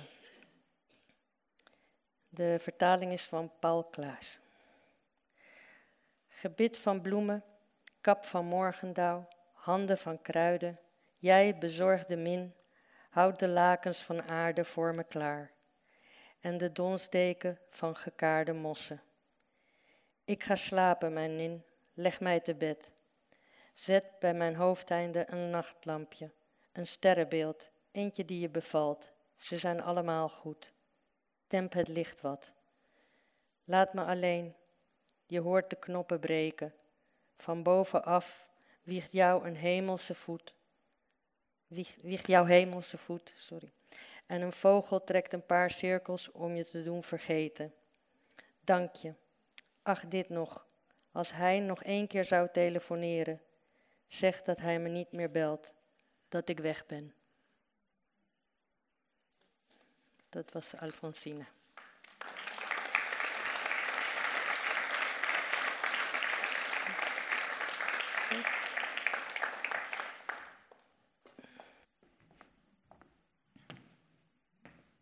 Dankjewel. Dat was niet alleen Alfonsina. Nu moeten we aan het eind van deze middag onze excuses aanbieden. Excuus aan Pablo Neruda, Mario Benedetti, Ruben Dario, Alfonsina Storni en al die anderen. Dat we jullie zielen weer uh, niet met rust hebben kunnen laten. Ik hoop dat uh, ze het ons vergeven. Ik wil, uh, behalve mijn excuus aanbieden, graag mijn dank uitspreken aan Maarten Steenmeijer, Hagar Peters en Carolina Trujillo. Heel veel dank voor jullie bijdrage. Dit was het voor vandaag, maar we gaan, als gezegd, weer gewoon door in december. Dat programma was aanvankelijk aangekondigd voor september, geloof ik. Dus mocht iemand kaartje hebben voor september, dat geldt in december. Um, over Syrië.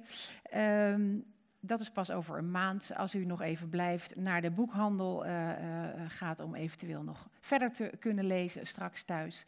Uh, dan is dat fijn, de bar is open en we luisteren nog even naar iemand waar we helemaal niet meer aan toe zijn gekomen. Violeta Parra, een zangeres, is ook geen dichter, maar ze schreef wel haar eigen teksten. En dit is een nummer dat iedereen waarschijnlijk kent van Mercedes Sosa, maar het is eigenlijk van Violeta Parra. En praat er gerust doorheen, want u mag gewoon nu weer opstaan en weggaan. Goed, tot de volgende keer. Dank u wel.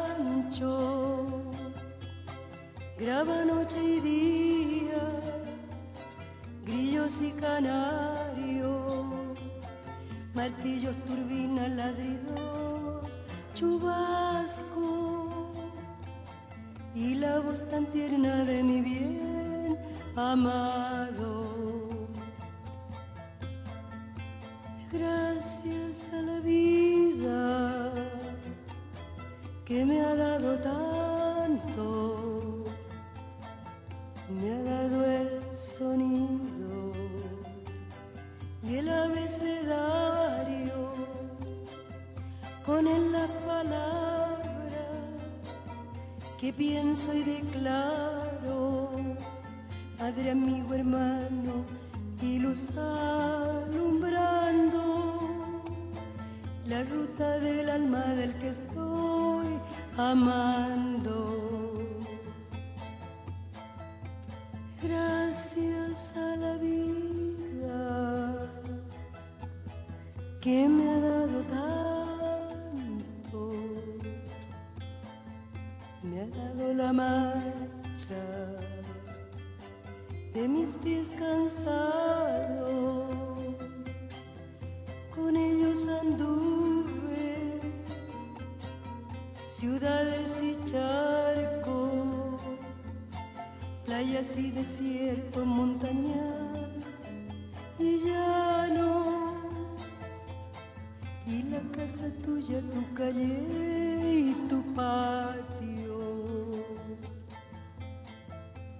Gracias a la vida que me ha dado tanto, me dio el corazón que agita su marco cuando miro el fruto del cerebro humano, cuando miro el bueno tan lejos del malo. Cuando miro el fondo de tus ojos claros. Gracias a la vida que me ha dado tanto. Me ha dado la risa y me ha dado el llanto. Así yo distingo dicha de quebranto, los dos materiales que forman mi canto y el canto de ustedes que es el mismo canto y el canto de todos que es mi propio canto. Gracias a la vida que me ha dado